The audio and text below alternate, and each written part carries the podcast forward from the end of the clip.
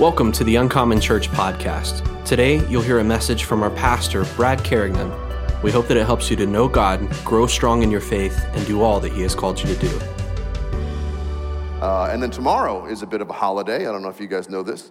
Um, tomorrow is like my wife's Christmas and Easter and th- like it is a it is on tomorrow's my wife's Super Bowl. So uh, Valentine's is a full contact sport in my house. Uh, this woman loves love. She loves all the the warm fuzzy feelings of emotion and love. Janet's got her love heart sweatshirt on. To her, that's her team for Valentine's Day uh, is love. So Wayne, congratulations. Yes, good. Uh, some some people love love. We're actually going to talk about love today uh, which is going to be hard because in 2022, we're only talking about seven things. So I had to somehow squeeze these two things together because it doesn't seem to fit. Um, so in, if you don't know, in, in 2022, we're believing God to advance, to take ground in seven areas. Uh, to recap, those seven areas are living a supernatural lifestyle, evangelism, discipleship, the next generations, kids and youth, in finances, in world missions and in our influence in the community. So every message that we do is going to be out of one of those seven things. Um, so, eh, by the way, we encouraged you, eh, everybody should be re- reading or have read the book by Kris Vallotton, Poverty, Riches, and Wealth. And if you have not ordered one on Amazon, we ordered another case. So um, please take, they're already paid for, please take for free a copy of Poverty, Riches, and Wealth from the Connect table. If you're gonna take the book, read it. Like, you know what I'm saying? Don't just be like, I got 12 bucks. You're like, no, go read it and then go get 12,000 bucks because God wants to transition and transform your way of thinking about money and break off any poverty orphan mentality. You're not an orphan. You have a father who, uh, uh, of all fathers. You have the King of Kings. You have been adopted into his family. He wants to bless you and love on you and, and not think like uh, poverty mentality. I, I, I saw this thing this week, which I'm not talking about, but I just couldn't not say it. I don't know much about farming. Obviously, being from the Washington, D.C. area, we didn't have a lot of farms. There weren't like a lot of tractors, you know, uh, in, in my, my growing up. But um, I have Googled, and I know what a stalk of wheat looks like. Uh, there's, of course, the stalk, and then at the top, there's that little, you know, nugget thing where it's got all the little pods of wheat. And then the, the, the actual wheat kernel is surrounded by, by chaff, uh, kind of like a coat that protects it. Um, and the interesting thing is, the only thing that matters isn't the stalk and isn't the chaff, it's the little nugget of wheat in the middle. So we're talking about advancing, but even when we advance, there's things that need to be discarded. Even when we are looking for the kernel of wheat, there's still things that don't get to go into making bread. They literally just get thrown out. So that's true of our lives. We want to advance, but sometimes there's, there's aspects or areas or things in our life that God wants to take the kernel and get rid of the chaff from our life. It's like, it's like, it's like uh, he's pruning a, a bush or a tree. Jesus put it this way Jesus said in John chapter 15, I am the vine. My father, he's the vine dresser. So just in case you, just leave that verse up for a second. Go back to verse one. who, who is the vine? Jesus. You guys are grade A Bible school students. Jesus said, I am the vine. Who is the vine? Much better, thank you. Full class participation. Who is the vine dresser? The Father, the Father God. Which means that the Father is looking at who is connected to the vine. So sometimes we boil down like Christianity in 2022 is I go to that church. That's not what Jesus is talking about. Jesus is saying that the Father God in heaven is looking to see who are you connected to? Who are you drawing life from? Who are you um, attached to that's, that's bearing fruit in your life? Let's go on to verse 2. Every branch that is in Jesus that does not bear fruit, the Father's gonna take away. Oh, snap. Like, what happened to like nice, fluffy, happy Jesus? Like, why is he talking about cutting branches off? But then look at the reward for the branches that are doing well. Every branch that does bear fruit, he's gonna prune it. The reward for success is pruning. Why? So that it can bear more fruit. Jesus said, I love you so much that if you're bearing fruit, occasionally I'm gonna chop off parts of you. The price for not producing fruit in the kingdom of God is to be thrown, cut off, thrown out, and burned. The, the reward for success in the kingdom of God, if you're going to advance even more, is He says, I'm going to chop part of you off so that there can be more growth there. We don't always picture the Lord talking to us like that. I don't know if you guys know this about me. I don't, I don't do needles. Like, like I, I could sin, I could even fall into sin. I can guarantee you I will never fall into sin that requires me to put a needle in my body. I could sin in a thousand other ways, but not that one. I just, I don't do needles. This is so sad. I threw my back out a year ago, two years ago now, and went to my doctor. And he's like, my doctor's also a chiropractor. So he cracked me, and that didn't help. I was in agony. He goes, Well, if you don't mind, I just want to give you um, a shot with just some, some pain number just to get you through the next few hours. And I'm like, oh, I'm like a 40 something year old man. This is two years ago, 45 year old man, right? So he's like, all right, just go in there, whatever. He goes and gets his Novocaine thing, whatever it was. He's like, all right, bend over, and he alcohols my back, and then I feel the prick, and I'm like, no, there's a needle in my body. And then I thought it was over. And then he went to the other side of my spine and did it there. I'm like, hey, hey, hey, hey, hey, hey. 12 shots later, I passed out. I love how you're laughing. I am so afraid of needles that when he just kept jabbing me up my spine just to give me some relief, I passed out on the table. But here I am, a Christian, like, Lord, I want to grow. I want to advance in these areas. I want to bear much fruit for you. And he comes with like a big lopper saw looking thing. I'm like, whoa, bro, I don't even do needles. It would be normal to resist the vine dresser wanting to prune you. It would be normal that when you're in a time, a service like this, you're in worship and you're like, Yes, Lord, anything for you. I want to advance in my heart, my life, my marriage, my faith, my ministry. And the Lord's like, Hmm, well, I want to lop all of this off and throw it away. That you would be like, Hmm. It's normal to resist the pruning, but it takes great faith and maturity to be like, Yeah, Lord, whatever you want, have your way. See, when the Lord asks us to advance, it means I'm here in my world. This is my church, this is my youth group, this is my dream team, this is my family. My whole Christian life ex- exists here. And the Lord's like, yeah, but i would like you to advance in those seven areas. To take new ground means we need to leave the place that we're most comfortable. See, here I feel at peace. Here I feel in control. Here I feel like I can hang with this. And the Lord's like, come on, come over here. And you're like, I don't want to leave this place of comfort and strength. He's like, dude, come through here. Now, granted, you're going to have to go on the narrow road. Jesus also uses the example, you're going to have to go through the, the eye of a needle. Like, you're going to have to, like, to, to advance with the kingdom of God, sometimes it's not comfortable and it's not easy. And he asks us to leave things there. It's as if we're like, I've finally arrived in my Christian faith where I've got two fish and five loaves. And he's like, Yeah, those aren't going to fit through the eye of the needle. You can't take those with you to the place that I'm calling you to go. And I'm asking you to give up that thing that you feel most comfortable with and that you love so much. And the, the, ironic thing is, we feel like we're making such a sacrifice.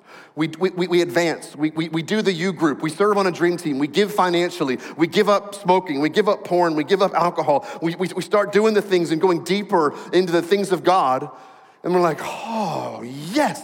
And then He gives us so much more back in return. Because we put what our offering was into the hands of the King of Kings and Lord of Lords, and He holds onto it and multiplies it. And then on the other side of our faith, He gives back to us so much more. Some might say, pressed down, shaken together, and running over. So, where is God asking you to go next? Because you might not be able to take everything with you. I don't even have to pray about it, and I can, I can help you pray through these things. If, if you're not serving in the church on one of our dream teams, let's start right there. Don't have to pray about it because it's already in the Bible. You should sign up and start serving on a team. If you're not um, tithing, don't have to pray about it. It's already in the Bible. If you are still sinning habitually, you're still getting drunk, you're still getting um, angry, and still cussing at people and flipping them off on 183, you're stealing from your work, you're looking at porn, and you're like, yeah, I want to go to the deeper places on the narrow road. He's like, yeah, all of that has got to stay over there. Don't even have to pray about it. If you have like some sort of rotten, selfish, you know, attitude, I don't have to pray about it. Just repent and ask God for hope and peace and joy because that cannot go with you to the new place that God's calling you to go. So that wasn't my message. I just felt like I should spend eight minutes talking about some stuff. Here's the message Tomorrow's Valentine's Day. And when I was praying this week, uh, yesterday, um, I saw Ben and Allison Sparks, and we were talking through some things. And uh, Allison was like, Hey, you excited about the message for tomorrow? What are you speaking about? And I'm like, Oh, I don't want to say. Because what I wanted to preach about was like power, faith, moving, kingdom of God. Yeah. And the Lord's like, I want you to preach on love. And I'm like, You want me to preach on love on Valentine's Day? That is so basic. and the Lord was like, Bro, you are so much more basic than you think you are. and then the Lord's like, I am literally love. Are you calling me basic? And I'm all like, open your Bible to Revelation chapter 2. and we're going to talk about love. If you don't know what's going on in the book of Revelation, there's a guy named John who stuck on an island and he has these visions. God's speaking to him prophetically pulls out his iPad, starts writing it all down. If you think that they had iPads 2,000 years ago, boy, you need Freedom Track. Early in the book of Revelation, John sees Jesus in heaven writing seven letters and sending them to seven churches, well known churches in the Mediterranean world. And in that, Jesus is holding his iPad and he's typing out the emails that are going to go to these seven churches, but he's standing in heaven in a place where there's seven lampstands. Now, in the Bible and in the kingdom of God, where there is a lampstand, there is the presence of God.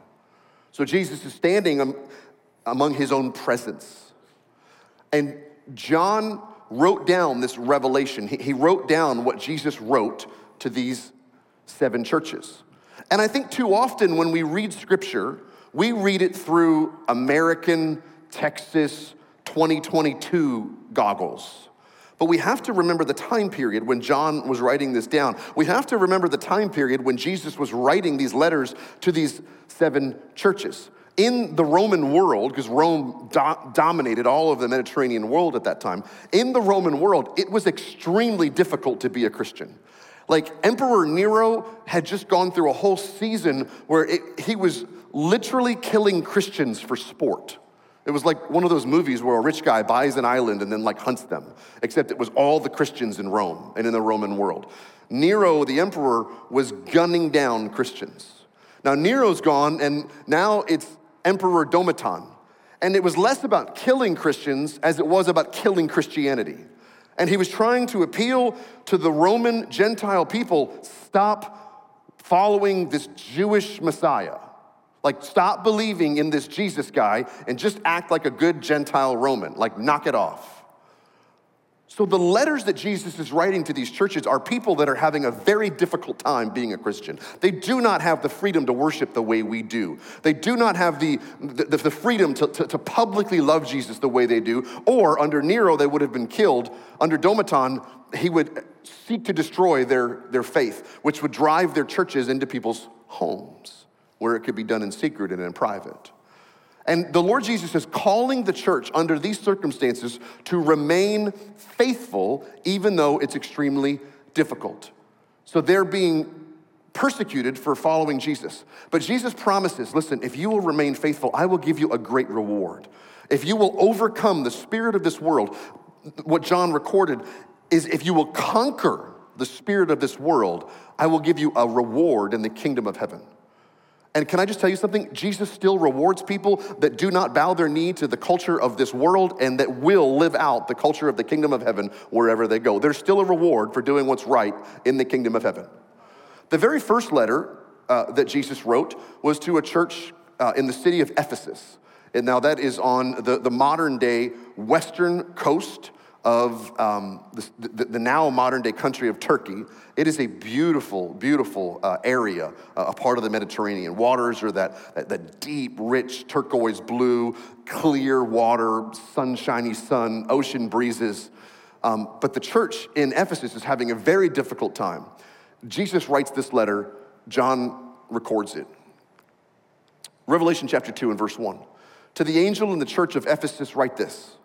The words of him who holds the seven stars in his right hands and who walks among the seven golden lampstands, talking about Jesus. Jesus says this in verse 2. Listen, church. I know your works, I know your toil, I know your patient endurance, I know how you cannot bear when other people are being evil. I know how you have tested uh, those who call themselves apostles, but they're not. They're just liars, and you found them to be so. Verse 3.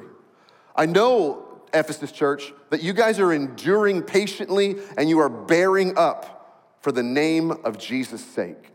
And I know that y'all have not grown weary. Jesus is like, dude, I am watching your church closely. I am a subscriber on the YouTube, and I am a big fan of what y'all do. I have downloaded the church app and I have checked in. I have followed what is happening at the church in Ephesus. Jesus watches church, Jesus watches people. Jesus watches how we serve. Jesus watches how we give. Jesus watches how we worship. Jesus watches whether or not we bow our knee to the culture of this world or we declare the kingdom of God wherever we go. And Jesus, in this case, is celebrating the church in Ephesus. He's like, Ephesus, you're awesome. And I love you, and I am so proud of you. Keep doing awesome. Keep up the good work. You have built an awesome church, and I'm so proud of you. And then Jesus turns around with the loppers to start pruning. And we're like, whoa, whoa, what happened to verse three, Jesus? Why do we have to have verse four, Jesus? Verse four. But I have this against you. You have abandoned the love that you had at first.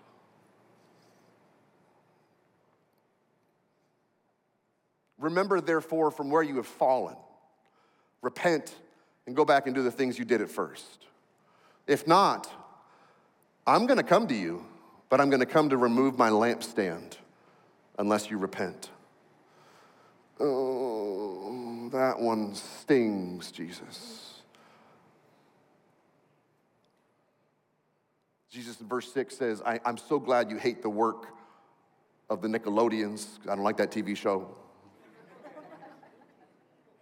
I looked it up. Bible scholars can't agree, so there's nothing really there. Like, ooh, what's the inner truth of those people I, that Depends on which Bible scholar you listen to, but there's not enough agreement that I can, I can even give you a nugget. Verse 7 He who has an ear at Uncommon Church 2,000 years later, let him hear what the Spirit of God is saying to the church. To the one who conquers, I will grant him to eat of the tree of life, which is in the paradise of God. Oh, hello. We get to eat of the same tree that's in, that was in paradise that's in heaven? What do we have to do to do that? Repent and return to your first love. Jesus is celebrating the church's commitment. Jesus is celebrating the church's kids program. Jesus is celebrating how well they park people. Jesus is celebrating all that the church is doing. He's like, You guys are amazing. I, I love that you live holy. I love that you hate sin. I love that you love righteousness. And Jesus is like, Thank you for being faithful because there's other letters that Jesus is about to write where churches are not being faithful. But then Jesus is like, snip, snip.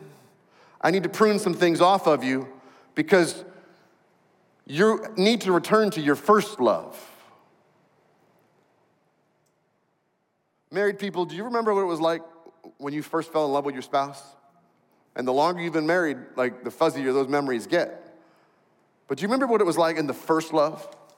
26 years ago, this Tuesday is when Josie and I were engaged. We got engaged the day after Valentine's Day, 1996. Now, we weren't dating because we didn't date. We were just friends, that we worked together at a church, but God was just crashing our hearts and lives and destinies together. So we had fallen in love with one another, even though we were just friends. So we got to this place in our friendship and our relationship when our hearts were beating out of our chest for one another. And on I guess that would have been Valentine's Day, the night of Valentine's Day. We um, went to two separate locations and just prayed for hours and hours and hours to seek God if, if this other person was our spouse. And then that very next morning, we got engaged. Didn't have a ring, all I had is a word from God, and it was confirmed by her parents. Young people, it's important to get your parents involved in the marriage making decision. And amen from the parents quiet from the young people. If your parents aren't believers and can't hear from God, Josie and I can help you. Jeff and Danny can help you. Josh and Lene can help you. Like, but, but get some confirmation. We got engaged, and the moment we got engaged, the moment she said yes, there was a tidal wave of like romantic feelings. And I like all of my first love feelings. I could not stop thinking about her. I could not stop spending time with her. I could not stop looking at her. I couldn't stop spending money on her. I couldn't stop doing stuff for her. She was all of my money, every, every thought I had, everything was focused on this girl 24 7. Jesus is calling the church back to that kind of love for God. Jesus is saying, hey, your church is amazing, but I want you to think about me. I want you to, to spend time with me. I want you to worship me. I want you to give to me. I want you to serve me. He's basically saying, You're so good at church, you're just bad at God. You're good at having church, you're bad at loving me. Don't become a professional Christian. See, sometimes we're so impressed with our Christianity. A church will grow and we're so impressed with our church. No, it doesn't matter how big the church gets, it doesn't matter how big you get spiritually. It's all a work of grace. He is the one that we adore, not the church. He is the one that grows us from the inside. So, part of the reason why I struggled with this message being on love and it's Valentine's Day and that's basic is I'm like, Lord, every sermon has to be about the seven areas of advancing. And he's like, dude, if y'all don't fall totally in love with Jesus and I remove my lampstand, how are you gonna live a supernatural lifestyle with no lampstand? It's like, oh, snap. Jesus be lopping on the loppers. That's the right word, right? Because it sounds like I'm saying something wrong. But it's a lopper, is what you do to trim bushes and trees and vines. Sounds like I'm saying something dirty. Like your Valentine's lopper. Wow, that got weird. I went to a steakhouse this week. Um, well, I took, remember the guy that donated the land that we sold that brought in $450,000 for the church. Um, I, I took him out to lunch this week at a nice steakhouse, and the steak was below average, and I'm not even gonna tell you where I ate. You wanna know why? I don't tell people to eat at bad restaurants. I was trying to be nice to the guy. He had the swordfish, said it was amazing, thank God. Why would you get fish at a steak restaurant? And that's never here nor there. I tell people every time I eat an amazing taco, I tell people when I finally find New York style pizza in, pizza in Texas, which is rare, just because it says New York style on the window does not mean it's New York style pizza. I tell people when I eat an amazing steak because when I've tasted something that's amazing, I want everybody to know about it. We can't be evangelists for Jesus if we don't love him like we did when we first loved him. We're not going to tell anybody about him. Ask yourself, when was the last time you excitedly told somebody about Jesus? And the longer you've been a Christian, for a lot of you, we're talking years. Why? You've lost your first love. Let's talk about the next generation. Let's talk about kids. Let's talk about youth. You want to destroy the church of the future? Destroy the family of today. So that's why the devil hates marriage. That's why the devil hates godly family. Is he's trying to destroy, destroy the church of tomorrow by destroying the family today. So married couples with kids, perhaps we should rekindle our desperate love for Jesus and for one another. Why? So there will be a church in the future. Jesus is warning the church in Ephesus. He's like, You guys are so great at church, you just no longer have a passionate love for me. It's like you're tolerating Jesus instead of celebrating Jesus. So, verse four, he's like, Dude, I'm telling you, you have abandoned your first love. And you know me, I kind of, which is funny because I'm not a super Bible teacher, but I do geek out on old Hebrew words and old Greek words sometimes. So I, I went to the Greek and I looked up this word for abandoned because Jesus said, You've abandoned your first love. And I'm like, What does that word mean? And it was weird, just like last Sunday. It wasn't a word, it's a phrase. And the phrase is to leave or abandon like a spouse divorcing their spouse. And I was like, skull emoji, because I'm dead. Just crossbones and a tombstone. Jesus is saying, Don't divorce me. Don't abandon the love that we had. If you've never been through a divorce, it's a special kind of pain. For the one who is left in the marriage when the other person leaves, it's a special kind of abandonment, it's a special kind of emptiness. If you've never been a child who's been through a divorce, I'm a grown man. I still remember the pain of divorce as a child. When one parent forsakes a marriage and walks out, forsakes the covenant and walks out, the children are gonna feel that for generations to come. And Jesus is like, hey, don't forget your first love. Don't forget that passionate love that you used to have when you first became a Christian. Don't you remember you used to read your Bible like it was your daily bread and you would starve without it? Don't you remember that every time church was, was open, you were there? Every time the U group was on, you were there? Every time the doors were open, you were there because you were hungry. You used to cry out and worship and lift your heart and lift your hands and lift your voice. You would press into his presence. And now you're, you don't even come on time for worship anymore. You just skip and watch the live stream and keep down the worship tune down and then turn it up when Brad talks. You used to serve on a team before COVID. You would serve people so well. You'd serve our babies and you'd serve in the parking lot and you'd serve coffee and you'd serve in prayer and you'd serve in worship. But now it's like, well, after COVID, I just don't serve anymore. You can't serve sitting at home watching a live stream. The raging fire of the love that you used to have for Jesus was like burned down to little embers, and they're about to become ash. Which is why the Apostle Paul told the church that Timothy was pastoring this is the reason that I'm reminding you fan into flame the gift of God that I gave to you when I laid my hands on you. God has not given us a spirit of fear, but one of power and love and self control. Jesus is like, dude, don't make me remove my lampstand from you. Fan back into flame your desperate love for me. Fan into flame your love for worship. Fan into flame your love for the word. Fan into flame your love for holiness. Fan into flame your love to serve. Renew your first love.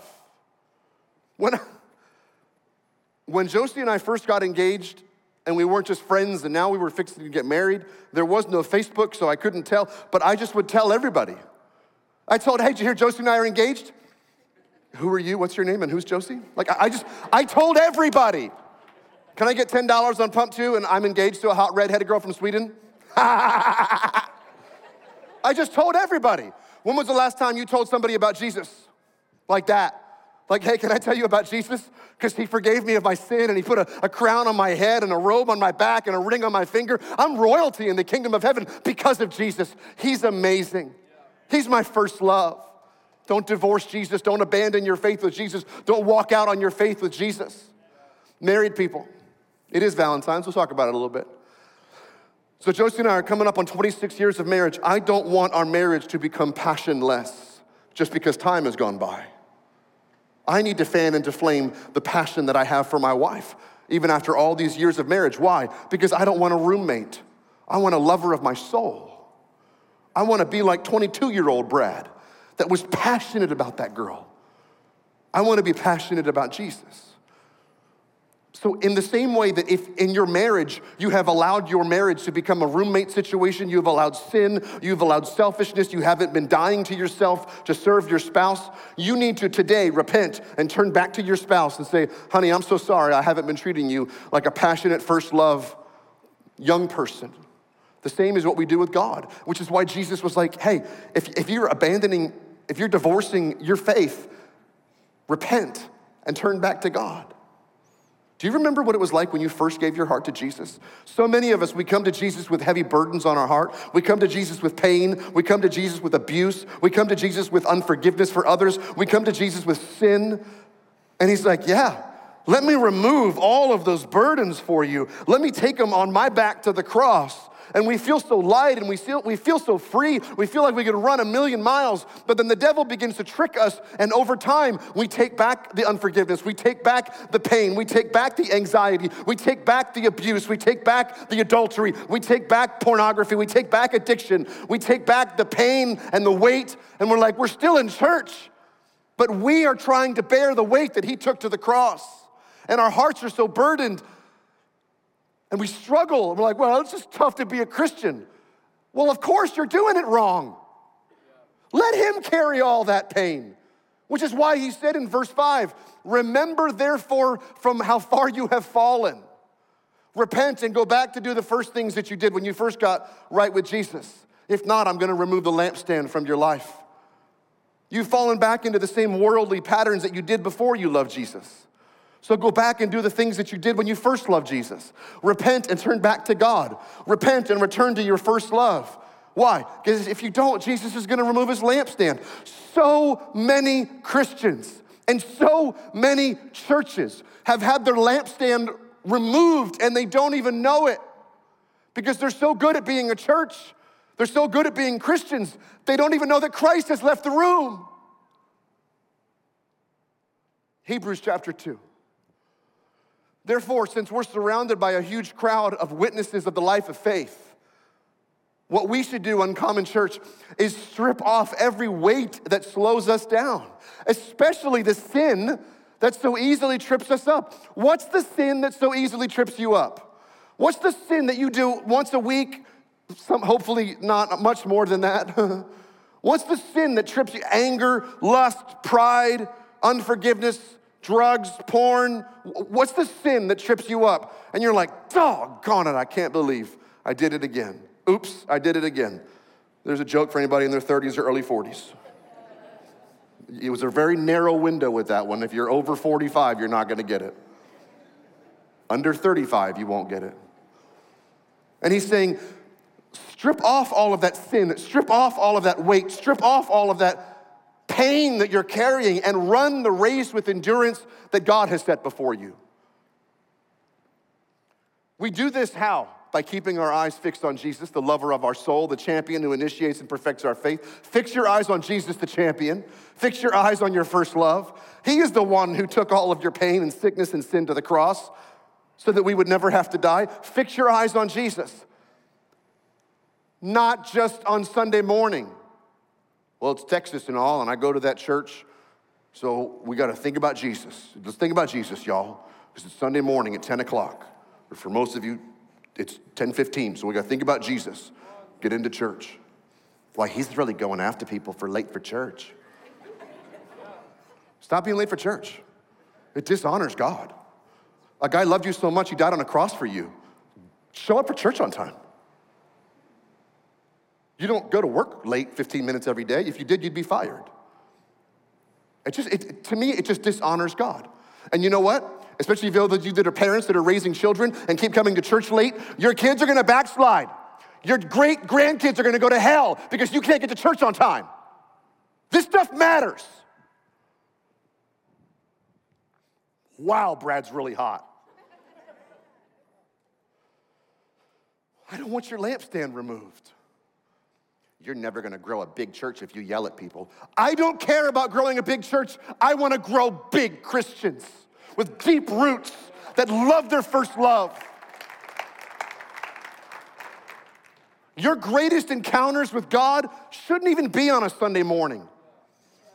Your greatest encounters with God should be with your family and your Spotify worship playlist and your Bible in your living room. Your greatest God encounters should be laying on your face next to your bed and just praying in tongues for an hour. Your greatest God encounters should be not at church on Sunday morning. This should be one of many encounters you have with Jesus. So, how do we do that? Strip off the weights that so easily trip you up. So many of us have had an affair in our hearts with sin. We keep going back to sin. And he's like, dude, you gotta stop. You got to repent. And I mean, no, just in this generation, repentance is like this My bad, God. It's like we could rob a bank and be like, My bad, bank.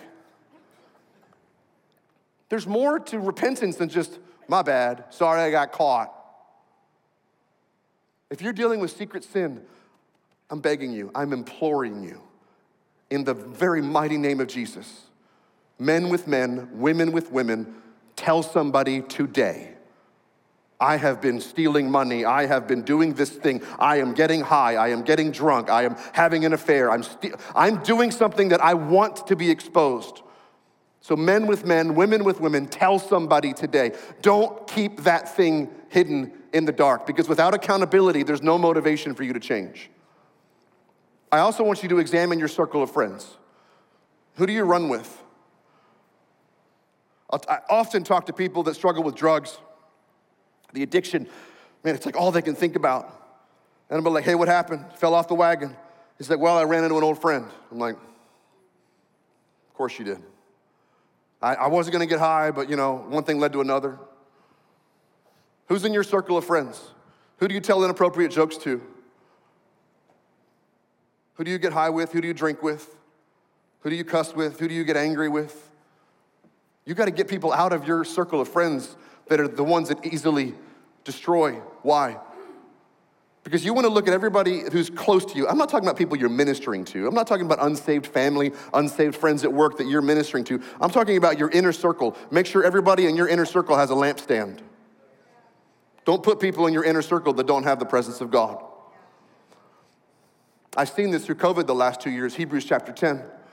Let's not neglect meeting together as some people do, but instead let's encourage one another, especially now that the day of his return is drawing near. Get into a U group. I'm begging you. Go to uncommonchurch.tv forward slash U groups or groups or whatever it's called and sign up for a U group today. Build relationships with people in this church. Serve on a dream team. Be an usher. Be on the worship team. Be on the prayer team. Work with our kids and you'll be building relationships with other people in church. Get around people that inspire you.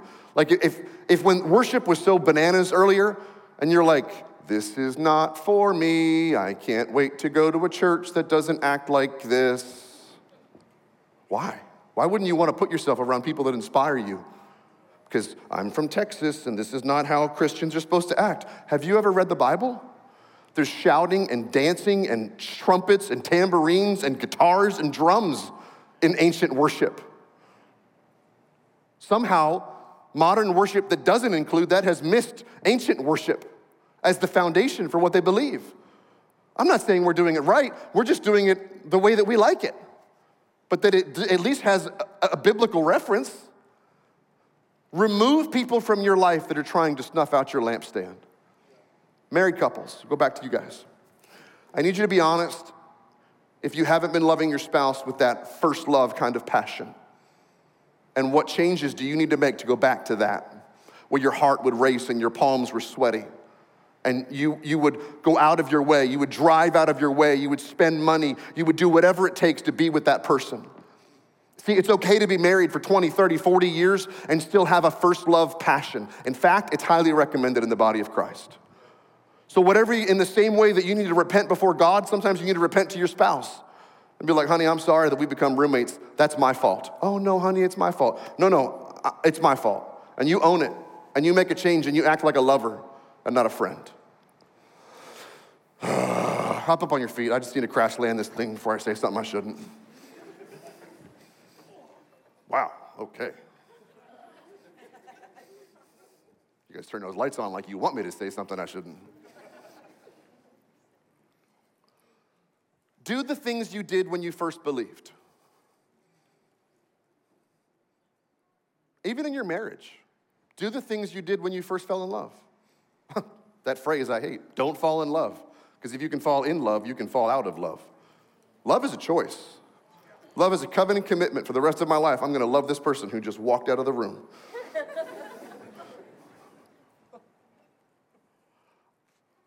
and spouses, can you be gracious and forgive one another? Like, even when we've hurt one another, can you forgive? If your spouse comes to you and says, Listen, my bad, I repent, and your spouse repents, could you try to be like Jesus and forgive him, as hard as that is, and release that debt that you hold against him? Don't be professionally married, be passionately married. Just forgive him. Let him out of marriage jail. Get away, go rent an Airbnb somewhere. Give the kids to grandma. And just the two of you get away and just, just fan that flame of love. Forgive each other. God's such a great example of how He forgives us. So we need to learn to do a better job of forgiving one another. Let me try to go back to the nice part of Jesus' message. Jesus was saying to the church in Ephesus, and I, I believe he's saying to Uncommon Church, I'm so proud of you. I'm so proud of you. I talked to other pastors from across the country. I was talking to one last week, and he's like, Did you have a tough January? we had a tough January, man, it was hard. And I'm like, yeah, it was hard. I had to lie because we saw like 25 people born again. We set attendance records, we set giving records, we saw more people in Freedom Track and Growth Track. I'm like, yeah. Church is tough right now. Church is amazing right now. Uncommon Church is like the funnest thing ever right now.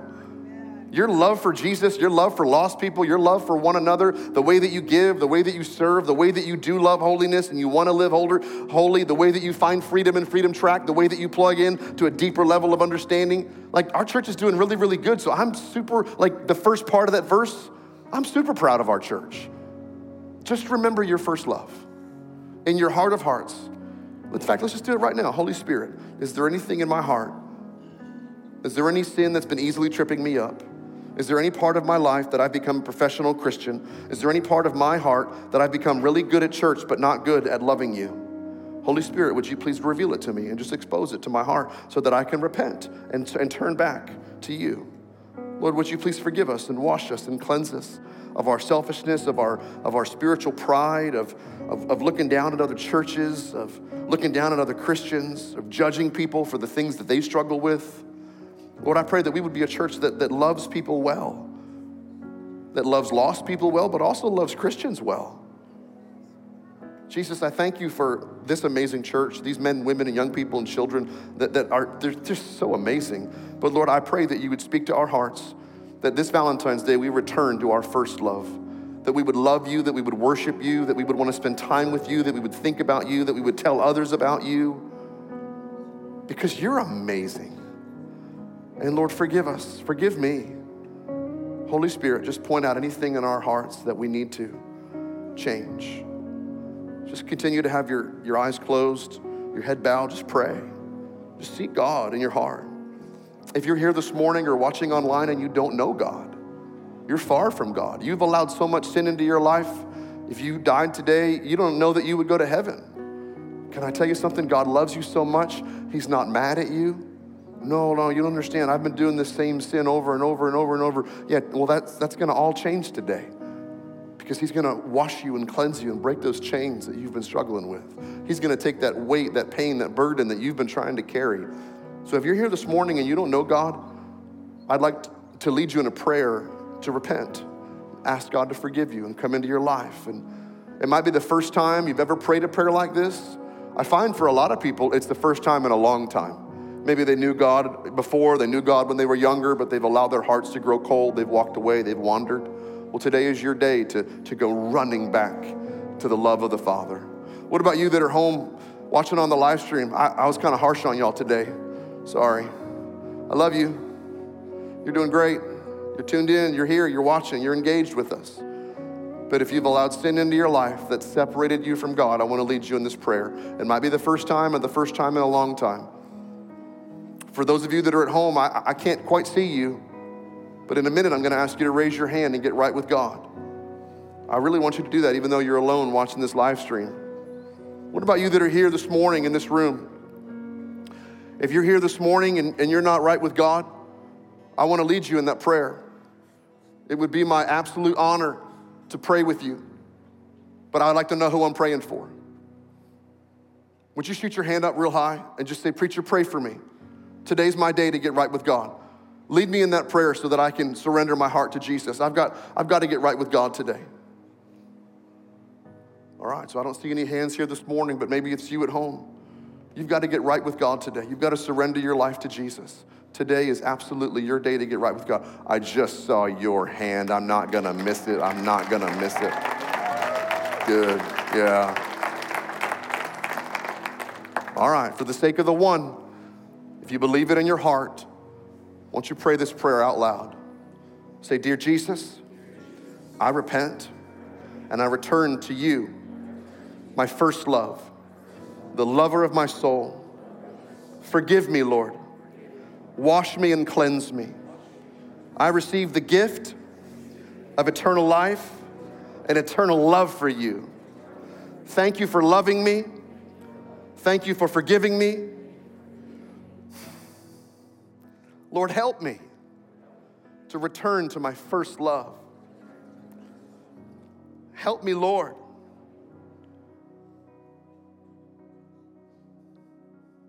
To embrace your presence. Make me a presence driven Christian. In Jesus' name. If you agree, say amen. For those, for that one, I'm so proud. For those of you that are home, I'm so proud. So proud of you for getting right with God today. I'm so proud of you. Thank you for listening to the Uncommon Church podcast. If this message has impacted your life, please subscribe and share with your friends and family. And for more information on our church community, you can click the link in the description or visit uncommonchurch.tv.